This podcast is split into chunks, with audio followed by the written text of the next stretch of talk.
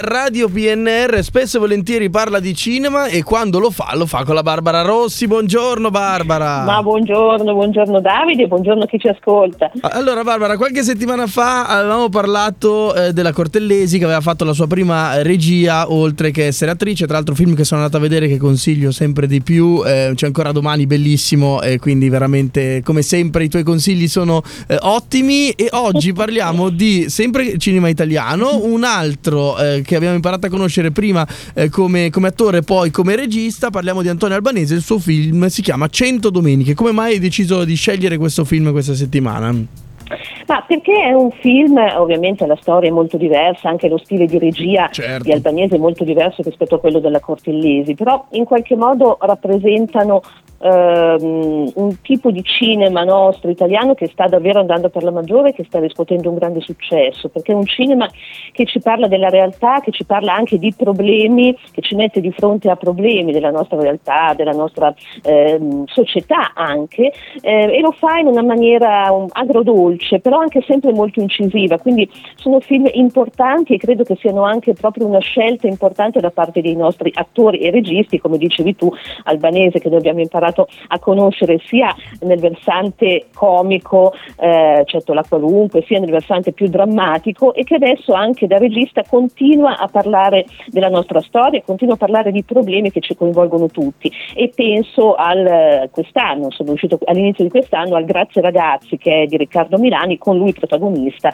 e che ci ha raccontato anche una realtà carceraria ma di estrema solidarietà. Quindi è una sorta di cinema di impegno civile eh, importante e questo film film Cento Domeniche non si smentisce perché il protagonista è lo stesso albanese nel ruolo di Antonio che è un uomo comune, eh, è un uomo tranquillo, è un uomo che ha lavorato, è quasi un pensionato e che eh, semplicemente vorrebbe regalare un matrimonio da favola, da sogno alla propria figlia eh, che sta per sposarsi appunto. E da lì inizia un'odissea, un'odissea che però non è, non è bella e non è piacevole. Ehm, Albanese ci racconta anche il problema dei crediti, il problema del rapporto con le banche, con gli istituti bancari ed è una situazione davvero che poi diventa sempre più assurda assurda, sempre più inverosimile e ovviamente lascio poi, ecco non voglio fare spoiler, certo. quindi lascio anche tutto il piacere di vedere come si svolge questa storia sul grande schermo, però ecco diciamo è un film che riflette moltissimo come Grazie ragazzi e come mh, tanti altri suoi film, anche quelli che ha girato soltanto da attore.